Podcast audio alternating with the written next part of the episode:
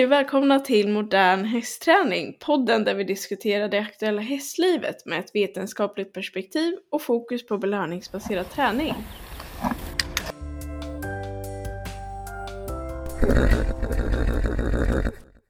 Ja, hallå allihopa! Vi är nästan alla idag. Det är jag, Gaia. Carolina. Patricia. Elna.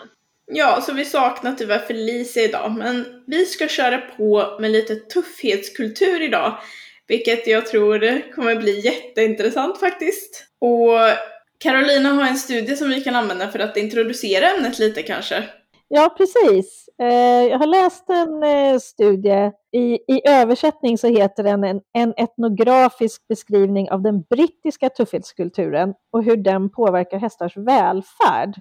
Så väldigt intressant liten studie eh, som har utförts av Rosalie Jones McVeigh. Och den studien gick till så här att hon hängde, hängde med ryttarna i ett större stall under 14 månaders tid och pratade med dem och lyssnade på prat runt om stallen, observerade lektioner som de här ryttarna var med på. Och det hon kunde konstatera var att det ansågs bra att vara modig. Och kan man ta kontroll över en svår häst så är man per definition modig. Och det för med sig att man hellre ser hästen som svår än att man ser den som att den försöker kommunicera ett problem. Så på så sätt så kunde man visa sitt mod då som klarar av den här svåra hästen. Och hon såg också att ryttare som var ängsliga eh, hånades och förminskades och uppmanades till att vara tuffa av sina instruktörer. Och ett oroande problem med det här var att när ryttarna försökte hitta andra förklaringar till sina hästars beteenden, att de var just svåra eller trotsiga, sådär, att man försökte se det som smärta eller stress till exempel, så fick de istället höra att de undvek problemet och att de borde visa hästen vem som bestämmer istället. Så man sågs alltså som feg om man sökte hjälp med sin häst från veterinärhåll och liknande istället för att ta tag i hästens trotsbeteende som man såg det då. Så man såg alltså att den här tuffhetskulturen i sig ledde till hårda och smärtsamma träningsmetoder och också till att kanske stressa med att till exempel tävla utan att vara riktigt redo för det. Och det kunde ju fördröja veterinärbehandling av olika smärtproblem. Och människorna såg sig själva som bättre om de stod ut med att jobba hårt, långa dagar, småskador, att man fryser och så vidare. Man ska inte klaga, utan det hör till att man kämpar igenom sådana saker. Ryttare som rider med skador istället för att söka vård hyllas för det. För det är bara äkta hästmänniskor som klarar av sånt. Så slutsatsen i den här studien var att det skulle främja både människors säkerhet och hälsa och hästarnas välfärd med andra typer av träningsprogram och attityder. Där man lägger mer vikt vid att båda ska känna sig trygga och må bra istället för att ryttaren går i kamp med hästen. Så om hästen blir missförstådd och misstolkad som trotsig eller bråkig så kommer den ju inte att bemötas på ett sätt som gynnar den. Och att de här två sakerna hänger ihop då, attityden till ryttaren och attityden till hästarna. Så att man såg det som viktigt att vara modig ledde till att man såg hästarna som svåra och därmed hanterades hästarna hårdare med hårdare metoder och hästarnas kommunikation blev förbisedd lättare. Jag tyckte det var en väldigt intressant studie. Ja, jag håller verkligen med. Jag tror att många kan komma med argumentet att så här, men så är det inom typ alla sporter. Jag har hållit på med X-sport. Och där är det också coolt att man tränar genom smärta till exempel.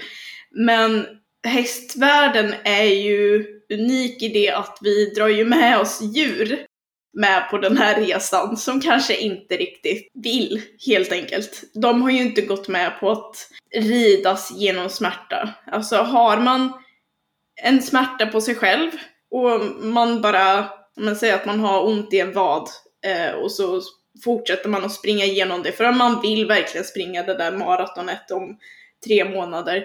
Ja, men då är det ju upp till dig att förstöra din kropp. Men det är inte riktigt rätt att förstöra någon annans kropp bara för att vi vill vara coola. Nej, det är verkligen ett intressant etiskt dilemma som man kan dra ganska, eller man kan se mycket exempel på i tävlingskulturen också. Var drar vi gränsen för vad som är okej okay att ta med sig sitt djur på? Vad ville du säga Elna? Ja, men, ja, gud, det finns ju så mycket i den här studien som jag skulle vilja kommentera på och diskutera, men det är ju det vi ska. Men för att bara knyta an till det, till det du nämnde, Gaia, så här, ja, men tuffhetskultur i många, alltså att det finns i många sporter överlag, att vi så här skyndar oss igenom eh, smärta och obehag, att vi liksom så. Jag vet inte om jag, eller det, det kanske är så, eh, men jag upplever ju att det är väldigt, väldigt mycket så i, i ridningen, för där är ju inte målet heller att, eller jag är inte van vid att se det på det sättet i alla fall i, i ridningen, att vi ska liksom stärka den mänskliga kroppen, eh, att vi ska hålla för alltihop, utan man, det är ju mer fokus på hästen där, även om, alltså rent fysiskt, medan i andra sporter så vill du ju ändå, du vill ju ändå bli starkare på sikt. Medan i den i hästvärlden så upplever jag väldigt mycket att det är liksom, jag känner väldigt mycket igen mig i det att om man, det är bara bra att man fryser lite och att det gör ont i ryggen och det är liksom nästan någonting man skryter med. Att man skyndar, eller liksom man tvingar sig igenom det här, man jobbar liksom 05 till 19 varje dag och det är någonting man, man är stolt över och jag tror ju att det kan vara bidragande till att det är ganska vanligt med ätstörningar till exempel i stallen också, som är väldigt allvarligt. Man börjar ju det här väldigt tidigt skulle jag säga i, i ridskolevärlden också, att eh, man ska rida den häst man blir tilldelad, även om man gråter lite grann för man tycker hästen är lite läskig. Eh, man ska gärna peppas till att prova att galoppera och hoppa och sådär, även om man inte känner sig redo. Och det där liksom fortsätter ju sen, det följer liksom bara med.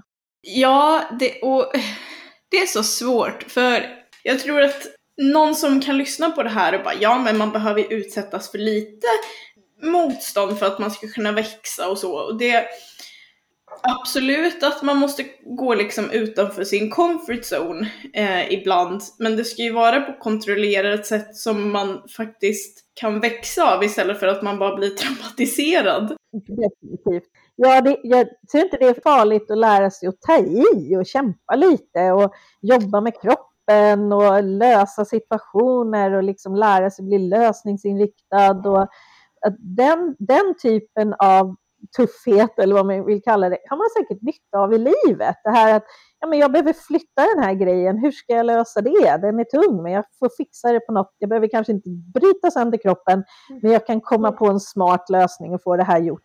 Att man kan få självförtroendet att växa på det sättet. Det tror jag inte är någon nackdel.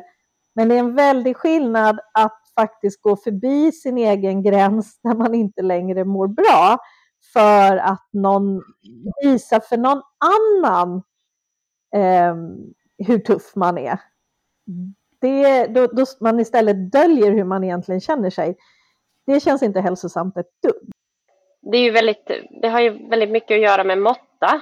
Alltså det är klart att eh, det är bra med med att kunna ta i och, och möta motstånd. Men eh, livet ska inte vara en tävling, anser jag. Fast jag känner att det är väldigt, väldigt många som, som, eh, ja, men som drar det till hela samhället. Jo, men livet är faktiskt en tävling. Ja, men det behöver det inte vara. Eh, varken i sporten eller i jobbet eller någon annanstans. Eh, jämföra sig med andra är inte det man växer av.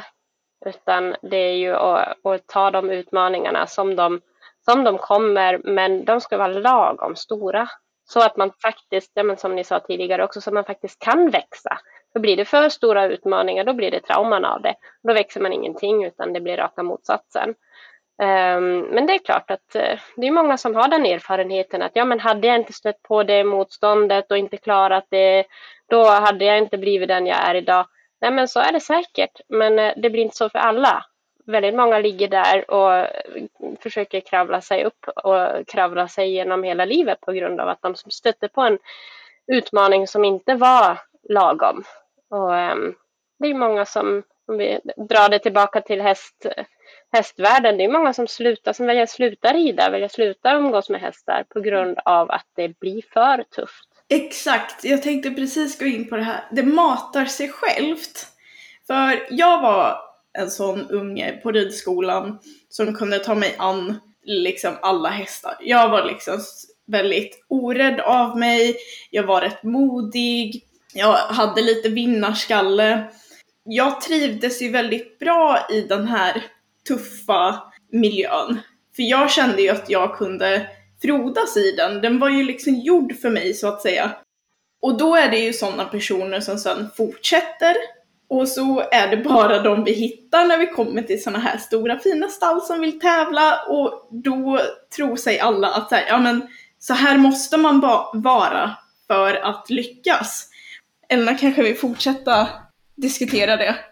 Ja, jag kände det också eh, att den här kulturen, jag tror säkert att det är fler saker som har bidragit till det överlag, eh, men jag tror att det var en, en väldigt stor faktor för min del att jag utvecklade en ätstörning under högstadiet eh, och framförallt att den verkligen blev riktigt allvarlig under gymnasiet när jag gick på ett hästgymnasium också.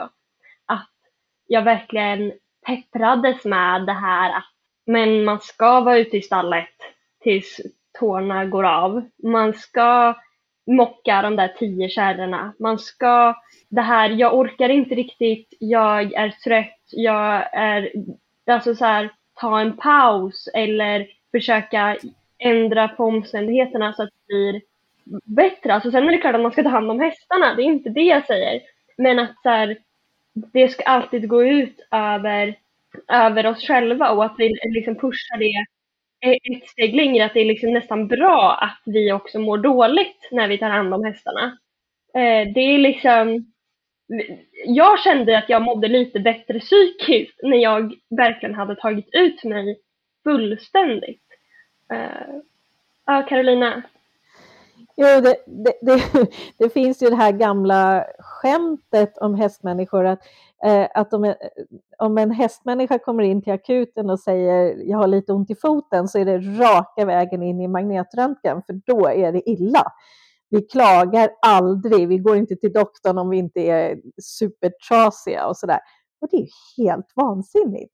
Men det är verkligen, eh, det, det, ligger väldigt mycket i det. Det finns många som har tävlat med en bruten fot eller med lunginflammation och sådana här grejer. Vilket är jättetokigt. Den här kulturen sätter verkligen press på oss, precis som du beskriver. Mm. Och det är väldigt sant också som du säger Ellen, att det, det är de här personerna som håller för pressen som man ser. Och det göder ju bara den här kulturen ytterligare. Alla andra faller bort längs med vägen. Och då blir det ingen förändring heller. Nej, precis. Nej men jag, jag tänkte det bara också så här, för att absolut för min del, eh, jag har tagit mig igenom det här och jag är kvar i hästvärlden eh, tack vare att jag hittat en annan hästvärld att vara i liksom. Eh, men alltså så här, ja absolut, jag har fått med mig jättemycket nyttiga erfarenheter och lärdomar. Men jag hade gjort så mycket för att slippa få tre av mina år helt tagna av av en ätstörning liksom och alla, all den tid som, all smärta som det kommer med liksom, det är ingenting som jag önskar någon och som är alldeles för vanligt i, i hästvärlden och överlag. Ja, Patricia? Det jag känner där också är ju faran att eh, det förs vidare till hästarna. Det blir ju samma sak där. Vi förväntar oss inte bara av människorna att de ska vara tuffa och hålla ut utan eh, det blir samma sak eh, man förväntar sig av, av hästarna. Eller så, liksom, man, man ser inte ens den, den möjligheten att det finns eh, kanske en smärta eller ett obehag utan en häst som säger ifrån, den är bara ouppfostrad. En människa som, som inte orkar är vek och en, en häst som inte orkar är ouppfostrad eller vad det kan vara för ja, etiketter som, som tas till. Och ja, det leder ju till att man inte tar hänsyn till varandra, vilket också är ganska ja, genomsyrande och i, i många eh, stallmiljöer tänker jag att det blir mycket, mycket mobbning och mycket man inte, inte uppskattar varandra, inte tar hänsyn till varandra och så. Det matar också på sig självt just det här att om man inte är så himla tuff hela tiden. Man eh, väljer att gå in och sätta sig i värmen när ens fötter håller på att falla av för att det är så kallt. Eller att man väljer att inte rida för att man har ont någonstans. Så blir det på något sätt att man inte tar hand om sin häst. Att folk bara, jaha, okej. Okay. Ja, då, du rider inte idag för att eh, du har ont, men det mår din häst verkligen bra av det? Som att det är på något sätt, det, det är så farligt för att då är det väl klart att man får den här pressen på sig att man måste kämpa igenom det för att annars så får man, man får får med sig på något sätt att om man inte är tuff mot sig själv så betyder det att man inte tar hand om sin häst. Carolina? Jag tänkte på, på det här som eh, Patricia sa, så, så tänkte som lyftes väldigt bra i den här studien, eh, tycker jag. Just, just det här att om jag betraktar min häst som trotsig och besvärlig och, och jag liksom be, bemöter min häst på det sättet så får jag lite cred för det för att då är jag tuff. Så eh, om jag liksom säger ifrån till min häst och eh, jag hutar åt min häst om den nyper mig när jag spänner sadeljorden och jag piskar till min häst om den inte vill gå dit jag vill att den ska gå och sådär. Eh, så, så blir jag uppskattad för det. För att då är jag tuff och modig som vågar ta den här fighten med min häst hur det verkligen går ut över hästarna som försöker kommunicera någonting helt annat till oss än att de är trotsiga eller är födda besvärliga bara och är sådana. Att de faktiskt förmedlar ett obehag istället. Men det blir ju ignorerat. Det blir på bekostnad av hästen som vi får den här sociala statusen av att vara tuffa. Jag vill att man skulle låta det sjunka in lite att på ridskolor så ger man barn piskor för att slå djur. Det är ju vad man gör. Sen om man väljer att kalla det för en förlängd arm eller bara nej men vi slår inte så hårt fast så här, när den ponnen inte vill gå framåt för att den ska trava nu och den är så jäkla trött på livet. Um, då är det inte bara en snäll liten kittel med, med spöt man ger. Så har det varit för mig i alla fall. Då var det att man skulle liksom ta i och visa hästen vem som bestämmer. Det ska höras. Det ska höras, ja exakt, exakt. Ja, vi, åkte ju och tittade på en lektion här, jag och några, något litet gäng här från Lyckoklövern. Det var inte, det var inte kul. Vi åkte alltså till en ridskola eh, hyfsat nära här och fick ju höra ridläraren stå och, och uppmana eleverna hela lektionen igenom att de skulle piska, piska, piska, piska, piska. Och eh, favoriten då, inom citationstecken, eh, var slå det hårdaste du kan till en 11-åring på lektion. Vi tittar på varandra och bara, hörde ni också det där? det här kan inte vara sant, men, ah, men tyvärr ser kulturen ut så. Och det är riktigt jäkla tragiskt. Ja men det är ju så. Jag blev så mycket gladare när jag fick eh, ett litet sms från en kompis och hennes dotter som står i en affär med ett spö i handen. Eller skickade en bild. Och flickan sa, titta vilken fin target. det är så vi ska ha det. det som händer där också, det, blir, det, blir, det går ju som i cirklar. För um, när vi då lär våra barn att behandla djuren på det sättet, ja men hur lär de sig då att behandla varandra? Ja, vad, vad händer då när kompisen inte gör som jag vill att den ska göra? Jag kanske inte slår den för det blir för obvious, men det finns ju andra sätt att utöva makt och tryck. Och man lär sig helt enkelt att visa vem som bestämmer. Och eh, ja, hur bra kompis är man då, Carolina? Jag tror vi pratade om det när Eva var här, men eh, det här, jag har en tjej som jag känner som fick höra att hon skulle bli arg på hästen som om det var hennes lillebror. Och det känns ju som en, en fantastisk eh, ingång i hur, hur man bör bete sig både mot djur och, eh, och sina syskon. Och, full, fullständigt ogenomtänkt kommentar från den ridläraren måste jag säga. Vi gillar att låtsas som att det inte är så illa, tror jag. vi är medvetna om att den här kulturen finns lite grann. Vi är medvetna om att alla som använder spö använder den inte bara som ett, en förlängd arm för att kittla hästen vid liksom magen, utan att den faktiskt används för att slå. Och speciellt typ på ridskolor där hästarna är trötta på sina jobb oftast. Men vi blundar gärna för det. Vi fortsätter gärna och liksom bara fokuserar på den här de bästa ryttarna som har fattat hur tryck och eftergift funkar och har löst det här med att ett spö bara är ett sätt att ge en hjälp inom citattecken, ett kommando för att öka traven eller whatever och att man inte behöver använda den så hårt. Men det är ju inte hela sanningen. Vi är ju så himla bra på att ursäkta eh, beteendena också. Det är ju, hästarna sparkar ju varandra, så det är ju ingenting om vi slår dem. De, de har ju inte samma smärtkänsla och så vidare och så vidare. Sen mm, tänker jag, alltså det finns ju även studier som visar att hästar som tränas med tryck och eftergift kan vara lugna, nöjda, um, stresstecken är låga. Men då kräver det ju att det är utfört på rätt sätt Eh, och att eh, man är väldigt lyhörd för alla signaler i alla fall. Så jag tänker oavsett träningssätt så, så går det att lyssna på sin häst. Om man är väldigt, väldigt mjuk i sina, um, ja, låt oss kalla det för hjälper, men uh, signaler.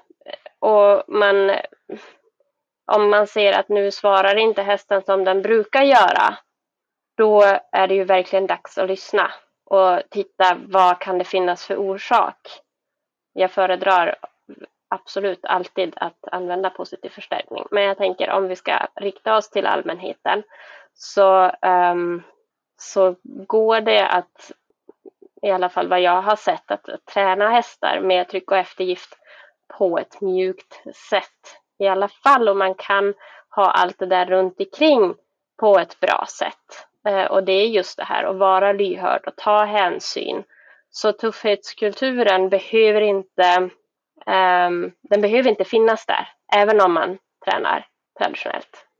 Ja, men jag tänker att det är viktigt att nämna att även om man har mjuka hjälper just nu eh, till syns skull, även om du bara håller spöet, du kanske inte ens, inte ens nuddar hästen med spöet, så att det funkar att du har spöet kan vara, och är i väldigt många fall, för att hästen har tidigare erfarenhet av att spöet är läskigt, gör ont. Att en häst springer ifrån ett spö utan att den någonsin har blivit slagen av det, för att du viftar med det, är för att den reagerar på rädsla. Och det är också obehag och någonting som, vi, som jag, liksom, hästen borde få slippa. Så att även om, även om det går att absolut eh, lägga till ett tryck och ta bort, ge en eftergift på ett sätt som inte ger hästen eh, men för livet. Liksom. Eh, så att bygga hela sin träning på negativ förstärkning, det finns, alltså det, där behöver du vara väldigt, väldigt medveten om att hästen kan, att hästen flyttar sig undan för att komma undan någonting och det är svårt att liksom avgöra hur, stor, hur stort det obehaget faktiskt är, även om du inte ser rent fysiskt hur mycket du tillför den. Ja, men precis, jag tänkte precis på samma äh, här, att om hästen bara vid ett enda tillfälle har upplevt spöet som obehagligt så är det en inlärd aversiv. Den kommer alltid att uppleva spöet som ett hot i viss mån, även om man sen bara killar den lite grann med det eh, resten av hästens liv. Det är liksom så det fungerar. Om den bara en enda gång har tyckt att spöet var åtminstone lite grann otäckt, vilket det är högst sannolikt att den har. Jag? Jag, jag tror att många utgår ifrån att så här, ja men hästar är flyttdjur, det är väl ändå känt. Um, och ja men då är det, det är normalt att en häst är rädd om man klappar mot den eller har spön och viftar och så vidare. Men det är inte nödvändigtvis så om man har tränat sin häst sedan den var föl till att det inte behöver vara rädd för saker. Alltså pysen springer inte iväg för att jag klappar mot honom. Han springer inte iväg om jag viftar med spöet. Han vet inte vad det betyder, liksom. Um, så det, det är ju i, i våran bubbla, inte om man tänker en feral häst ute i Nevadaöknen liksom.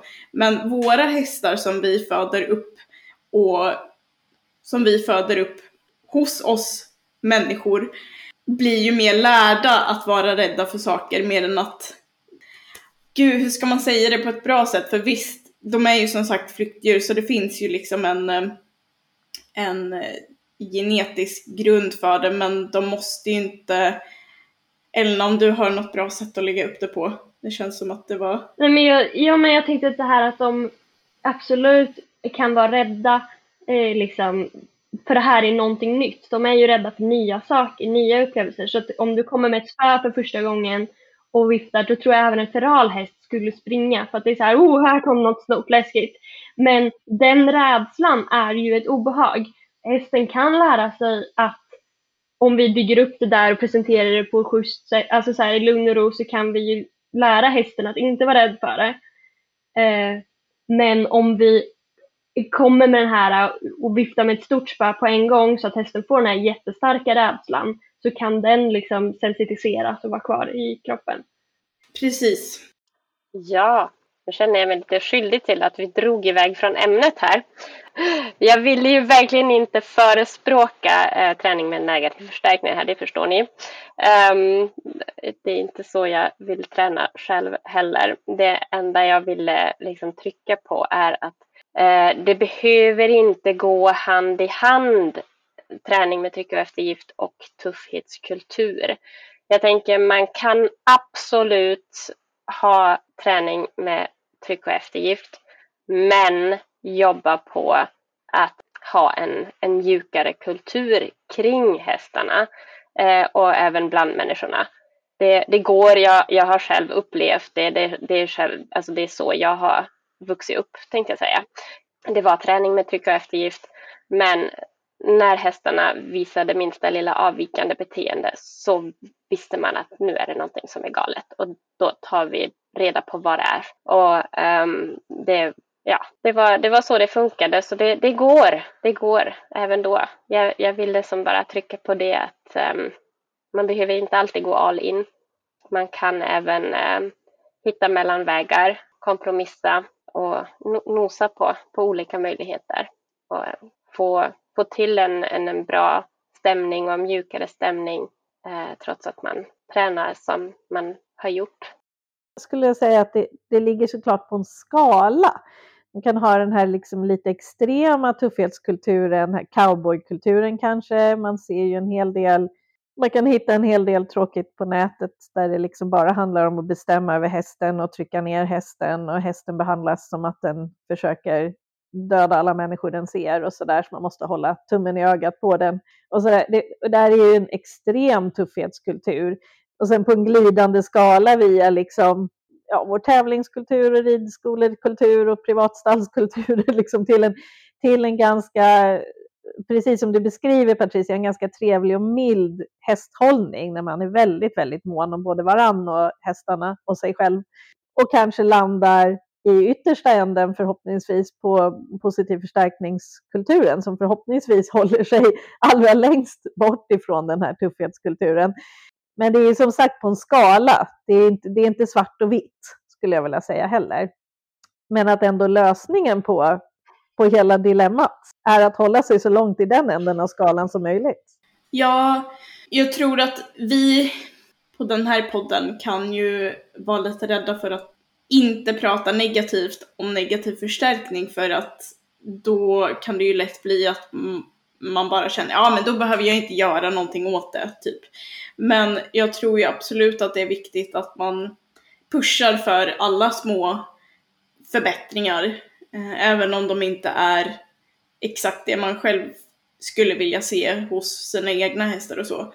Så bara att man börjar kolla på om hästen faktiskt uppvisar smärta när man fortsätter att träna som vanligt är ju ett väldigt bra steg framåt. Speciellt då mot, mot den här tuffhetskulturen. Eh, så att man börjar normalisera att här, ja men min häst visar upp de här beteendena som är kopplade till smärta. Jag ska faktiskt ta ut en veterinär till det. Ja, Carolina. Precis, att man inte när hästen börjar vägra på hinder eller bockar när man är ute och rider eller så att, att inte, inte nödvändigtvis bara ser att om jag rider igenom det här så får jag respekt från dem runt omkring mig och från min häst utan att man faktiskt kan backa och säga att hmm, undrar varför? Är det här ett stressbeteende? Är det ett smärtbeteende? Är det någonting min häst upplever obehagligt i den här situationen? Kan vi fixa det så kanske jag får lite mindre bockningar och vägringar och vad det nu kan vara. Och försöka, försöka ha den, det synsättet och det, det tror jag att oerhört många har oavsett om man tränar med negativ eller positiv förstärkning. Sen är det väl jättesvårt att veta vad beteendena pekar på när man tränar med negativ förstärkning tror jag. Just för att man kan ju få de här eh, smärtbeteendena till en början för att hästen har ont och sen lär sig hästen att det funkar. Säg till exempel eh, bocka av någon för att det, den har ont i ryggen. Och sen så bockar den av och då lär den sig att det funkar, den smärtan slutar. Och så kanske man går och fixar smärtan. Men på grund av att man har skapat den här relationen med hästen av att så här, ridning i allmänhet är inte jättekul. Så kan man ju hamna i en situation där hästen faktiskt har lärt sig att bara bocka av dig för att den inte vill. Och så hamnar man i så här situation, ja Carolina? Nej, jag, jag, jag, jag tänkte bara det här att man får, ett, får om man när man tränar med positiv förstärkning och den här frivilligheten som vi strävar efter hela tiden, autonomin, att man får en så mycket tydligare kommunikation ifrån hästen. Man får så mycket mer tydliga besked från sin häst att men det här gillar jag, det här tycker jag inte alls om, det här är jobbigt, det här tycker jag vi gör lite mer av.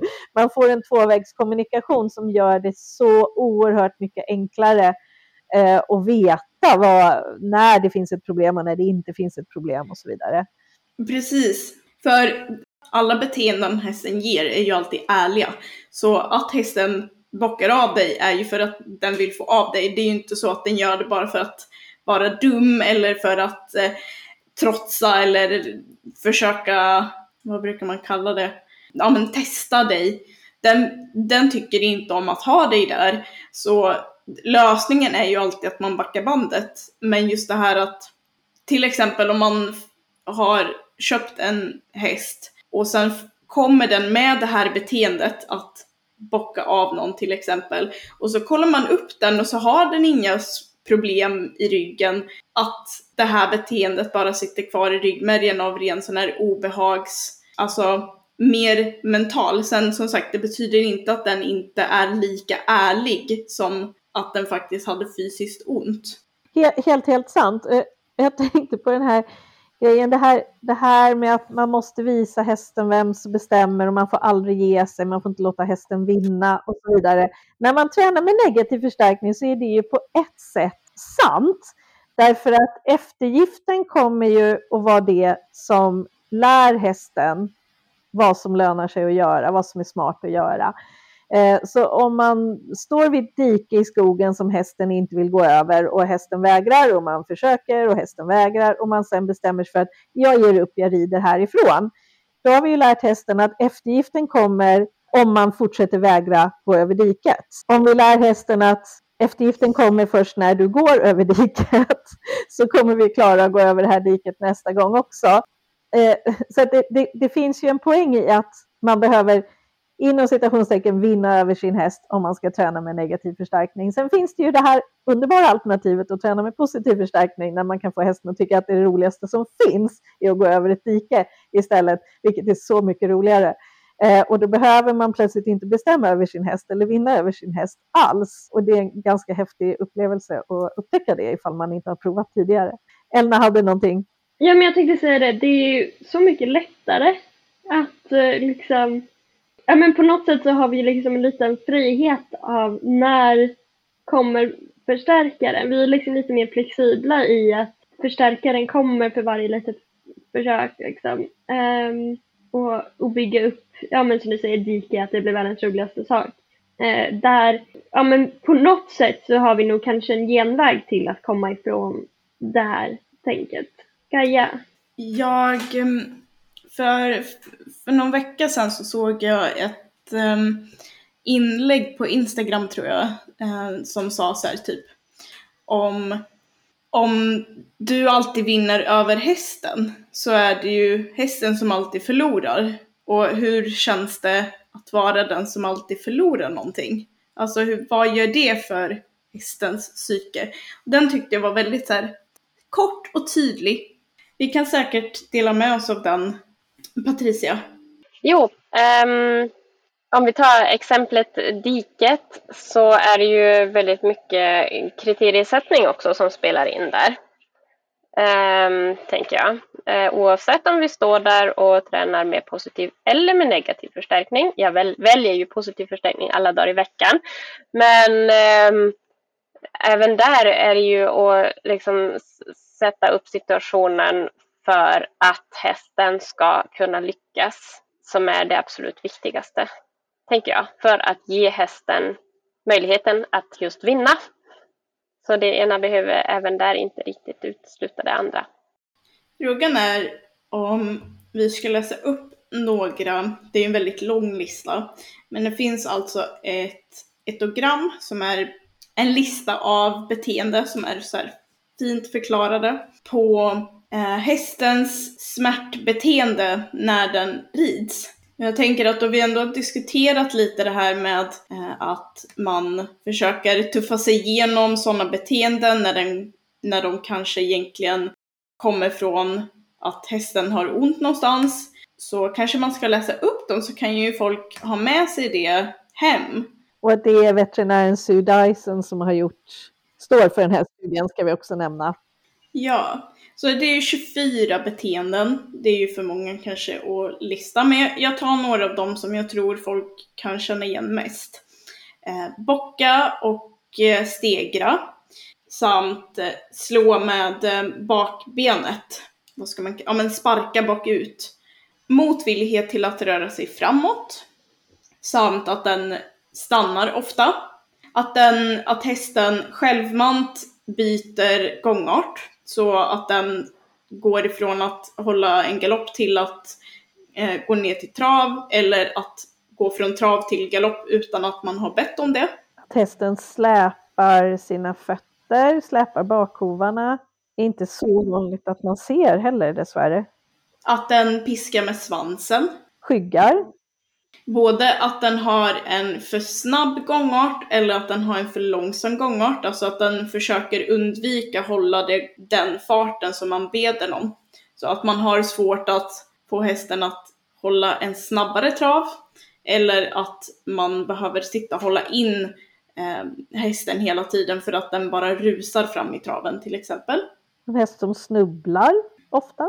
att den öppnar munnen som tuggande rörelser där den försöker helt enkelt att undvika bettet. Sen är ju många av de här då så att inte argumentet kommer av så här, ja men så kan ni göra bara för att bla bla. Eh, så ingår det i etogrammet att den ska vara så här, till exempel att munnen öppnar och stänger sig eh, flera gånger. Det ska hålla på i mer än 10 sekunder till exempel. Och man bedömer ju att hästen kan uppleva eh, att hästen har ont och eh, har smärta om den har åtta eller fler utav de här beteendena. Ska man också säga. För hästen kan ju gå och kasta med huvudet men det kanske är flugor. Eh, och den har inga andra tecken, då har den antagligen inte ont. Men har den åtta eller fler tecken, då börjar det vara dags att fundera. Och även tänker jag om det är något av de här beteendena som uppkommer vid specifika situationer varje gång. Så säg att hästen alltid vägrar fatta eh, galopp. Eller alltid börjar sparkas när man ber den att eh, gå in på en mindre volt i vänstervarv. Men det kanske vi ändå är hyfsat bra på att märka. Jag tänker att de här mindre, många små som man kanske inte märker hör ihop och inte kommer vid enbart en specifik situation för den kanske har ont varje gång den rör vänsterbenet fram och tillbaka. De kanske är svårare att faktiskt märka och se, ja men det här kanske beror på att den har ont. Så allt i allt, våga stå emot den här sociala trycket av att man måste vara döende för att vara en cool ryttare. um, det är okej okay att sitta av sin häst om man tycker att det inte går bra att sitta kvar på den. Jag tänkte på det här med, med antalet. Liksom.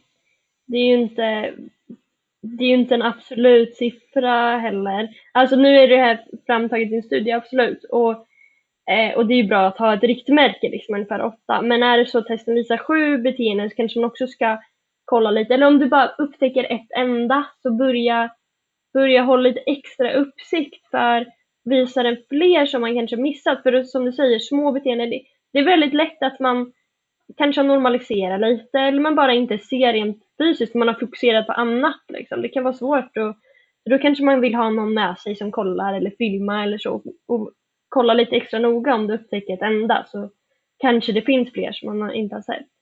Det är absolut så. Om, om hästen konsekvent uppvisar ett beteende som skulle kunna vara smärta eller obehag så ska man ju reagera även om man inte kommer upp i, i åtta specifika beteenden, självklart.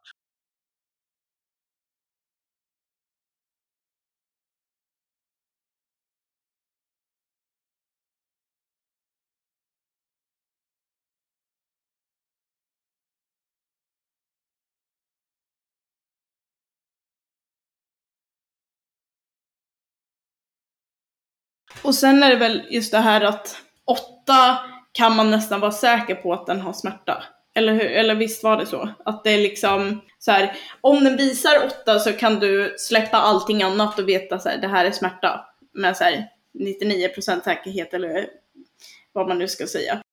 Man kan ju inte utesluta smärta för att man inte kommer upp i de här åtta beteendena. Däremot om man har åtta beteenden så kan man känna sig väldigt säker på att det är smärtbeteenden man ser och inte någonting annat.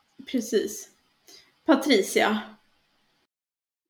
Ja, jag tänkte att det jag tycker är så ja, men intressant och som också går hand i hand igen med tuffhetskulturen, tänker jag, är ju det här att vi har lärt oss att ignorera de här tecknen. Um, det fanns ju visst en studie också som visade på att um, icke-hästmänniskor är mycket bättre på att läsa hästar än de som är proffs. Och det är ju någonting som också visar vart det här leder. Att vi um, lär barnen att, ja men vadå, bara för att hästen biter dig när du, när du drar åt sadeljorden så eh, betyder det ju inte att den vill säga dig någonting utan den är bara ouppfostrad. Um, så det, ja, det, det har, så, det har en sån lång svans liksom. Det blir så drastiska konsekvenser av det här åt alla håll.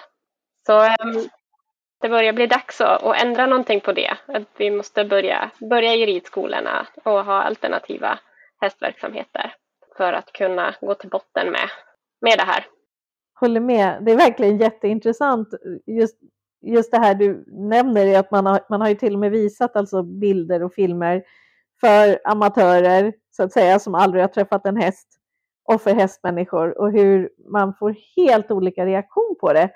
Eh, där den här icke-hästmänniskan kan säga att den här hästen ser inte alls glad ut och hästmänniskan säger åh vad härligt det ser ut, de är ute och galopperar på en äng, det ser jätteroligt ut, jag önskar det var jag. Man, precis som du säger, verkligen bara ignorerar alla hästens tecken. Och det är ju märkligt att det är så. Men jag skulle också bara snabbt säga att eh, Sue Dyson, eller via, nu har jag glömt vad de heter, nu får vi kolla. Eh, Sue Dyson har alltså en kurs man kan gå för att lära sig mer om de här, eh, det här etogrammet. Det finns ju, om man eh, kollar på Hipson, Eh, och letar bara efter ehm, um, ettogram riden häst så kommer man till eh, reklamen för den onlinekursen. Men vi kan ju länka till den också. Och nu när vi ändå är inne på lite sånt här smärtbeteende hos, hos den ridna hästen och så vidare så finns det också en rätt ny studie som visar på att hästar kan ju få en pokerface. Um, så stressade hästar, alltså hästar hästar som inte ser stressade ut kan vara precis lika stressade som hästar som tydligt visar att de är stressade. Så det ska man också ha i åtanke. Det här kanske någon kan hjälpa mig med, för att för väldigt, väldigt länge sedan så såg jag en studie på polishästar eh, där man tränade polishästar och fick dem sådär jättelugna, man kastade bollar på dem och de gick igenom eld och sådana här grejer och var eh, absolut coola till det yttre. Men man testade kortisolvärdet, tror jag det var, alltså någon typ av stressnivå man mätte i blodet och den var skyhög, eh, trots att de bara visade lugna beteenden till det yttre. Eh, vilket alltså visar att man kan få hästen att uppvisa ett lugnt beteende men att den fortfarande upplever stressen lika högt som när den uppvisar stressade beteenden. Och jag har inte kunnat hitta igen den här studien, så om det är någon som vet vilken studie det är så tar jag tacksamt emot ett tips på det. Jag tänker att vi, för att också binda till det du precis sa jag tänker att vi habitueras till för att bli lite nördig, vi habitueras till hästens signaler. Vi, vi utsätts för dem utan att, de, utan att vi lär oss betydelsen av dem. Eh, så att vi i vår hjärna tolkar det som att det här är stimuli, det här är saker som händer i din omgivning som inte betyder någonting. Som gör att vi slutar få signaler om det, vi slutar se det.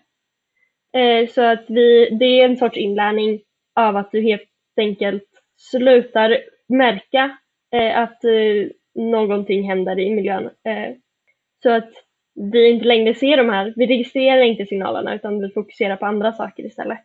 Eh, de här hästarna som utsätts för, det går att habituera hästar för saker och ting också så att de inte är rädda för ja men spön till exempel som vi pratade om tidigare. Så Pysen kanske är habituerad till det för att han eller eh, habituerad, inte till spön då, för det tror jag inte du använder så mycket, men till att saker och ting rör sig och att Gaia ger ljud, för att det vet han att det betyder inte någonting. Medan de här polishästarna då kanske inte blev habituerade utan istället kom in i det som kallas learned helplessness som vi kan få genom flooding eller översvämning av hästen. Att vi utsätter hästen för någon stimuli så pass mycket att de inte kan komma undan det. Så att det, de fortfarande registrerar det, de fortfarande tycker att det är obehagligt, men de lär sig att de kan inte göra någonting för att komma undan från det. Vid habituering så kan de, eh, de upptäcker det och så händer ingenting. Eller de kan komma undan från det och det, liksom, det blir inga negativa konsekvenser. Medan i floating så utsätts de för utsätts, utsätts, utsätts och kommer inte undan så att obehaget ligger kvar men de kan inte, kan inte göra någonting åt det. Och då slutar de att visa att de reagerar på det för att det finns inget. Det är ingen idé helt enkelt. Nej. Inlärd hjälplöshet heter det väl på svenska? Ja, precis. Är man nyfiken på att testa eh, sin häst i olika situationer för att se liksom, är det här inlärd hjälplöshet eller tycker hästen verkligen inte är okej? Okay? Så eh, ge hästen ett val, ett ärligt val. Ha hästen lös om du kan och se om den faktiskt vill följa med dig i den situationen. Så det är ganska enkelt att se och man brukar få ganska snabb respons. Om hästen inte har, alltså inte förväntar sig någonting någonting negativt, inte behöver förvänta sig någonting negativt längre för, eh, för en sån situation. Om det är prassel med en plastpåse eller om det är ett spö eller vad det nu kan vara. Jag tänker att det här är väldigt, väldigt komplext, lite som, som eh, polishästarna kanske inte visade någonting även yttre liksom att är en häst verkligen i, i inlärd hjälplöshet så kan det fortfarande vara så även om den är lös att den inte vet att den kan gå undan för att det är så pass inpräntat liksom. Så det är inte säkert heller att det går att testa själv liksom att det, det får ett. Men eh, däremot så håller jag med dig om att ge hästen medval överlag liksom. Eh, successivt så kan du börja luckra upp det här eh, men det kanske inte är första gången du går går mot en plastpåse så kanske hästen, även om den är lös, går med dig för att den är van vid att om jag inte går med så kommer det tryck, även om den inte, den tolkar kanske inte att du inte har ett glimskaft på längre. Ja, så, så kan det ju absolut vara. Men jag tänker i många fall så, så ser du ändå, alltså om jag tänker de hästar som jag eh, har fått hit som um, i princip alla är crossover-hästar så gick det så fort att de visade att det här vill inte jag vara med på. Det, det, var, det gick jättesnabbt. Eh, att, de, att de faktiskt fick tillbaka sin röst. Så vill man ge sin häst en röst så har man alla möjligheter att, att göra det, tänker jag. Det kanske inte funkar första gången, men eh, testa några gånger och visa hästen, okej, okay, även om du inte går hit nu så, eh, så mm, får du inget straff på grund av det, eller det händer ingenting eh, obehagligt. Så, så går det ändå ganska, ganska fort i min enligt, enligt min erfarenhet i alla fall, att eh, hästarna hittar tillbaka till, till sin röst. Jag tänker att man får, eh, man får vara lite smart med vad man väljer att testa det här med och inte vara rädd för att få det här nejet. Så att man inte typ testar det genom att eh, gå löst utan att hålla grimskaftet från hagen in till boxen som man vet att hästen redan kan utan att man håller i den och sen bara, ja ah, men då vill hästen inte i stallet. Alltså så att man faktiskt väljer någonting som man vet att hästen annars kanske tycker är lite läbbigt ofta. Så att man kan hjälpa till det här med att öka sannolikheten att man får ett ärligt svar. Och sen just det här att inte vara rädd för att hästen säger nej. Det är inte farligt att låta hästen säga nej. Det här är bara någonting vi har inpräntat från den här tuffhetskulturen. Nej, men jag tänker det också att jag eh, tycker att det är en jättebra sak att ta upp liksom. Eh, att, ja, men att ge hästen mer val överlag. Eh, och att kanske som du säger, att ja, men ge val i, den här, i de här situationerna. Börja ge val i, i fler och fler situationer så lär sig hästen generellt att jag har val så kommer du kanske märka även på mer diffusa, där du trodde att hästen tyckte att det var jättekul att vara med, att den börjar säga nej där också. Och det, ja, crossover är ju någonting vi kommer gå in på mer i, i ett annat avsnitt liksom. Så det är ju, är ju komplext. Men, men absolut att det är, att börja ge hästen val på fler ställen är ju en nyckel i att upptäcka sådana här. Ja, men jag håller med er helt. Men sen börjar jag fundera på det här igen med, med den här tuffhetssynen och hur det lite grann kopplar faktiskt också till, till kvinnosynen. Jag tycker man hör ganska ofta det här att det är så bra med stalltjejer för de är tuffa och rejäla och rediga och kvinnor som är i stall och håller på med hästar, de, de är liksom eh, vettiga och tuffa och starka kvinnor och bra ledarskapsegenskaper och allt sånt där. Och jag tycker att det är en del i den här ganska farliga kulturen faktiskt eh, som blir lite självupprätthållande. Där man inte får falla ur den rollen till något som helst pris. Och jag tycker det blir lite grann att sätta kvinnor i, i ett fack igen, som man har varit så bra på att göra under alla århundraden hittills. Kanske ett, som vi, ett fack som vi ska kliva ur, tycker jag. Och kanske just att det sen återigen matar in i det, för om man vågar gå emot strömmen inom stallvärlden så kommer det med att man då inte är den här starka kvinnan längre. Och det vill man ju inte vara för att man vill visa att kvinnor kan, så att säga. Och så blir det bara kaos av alltihopa.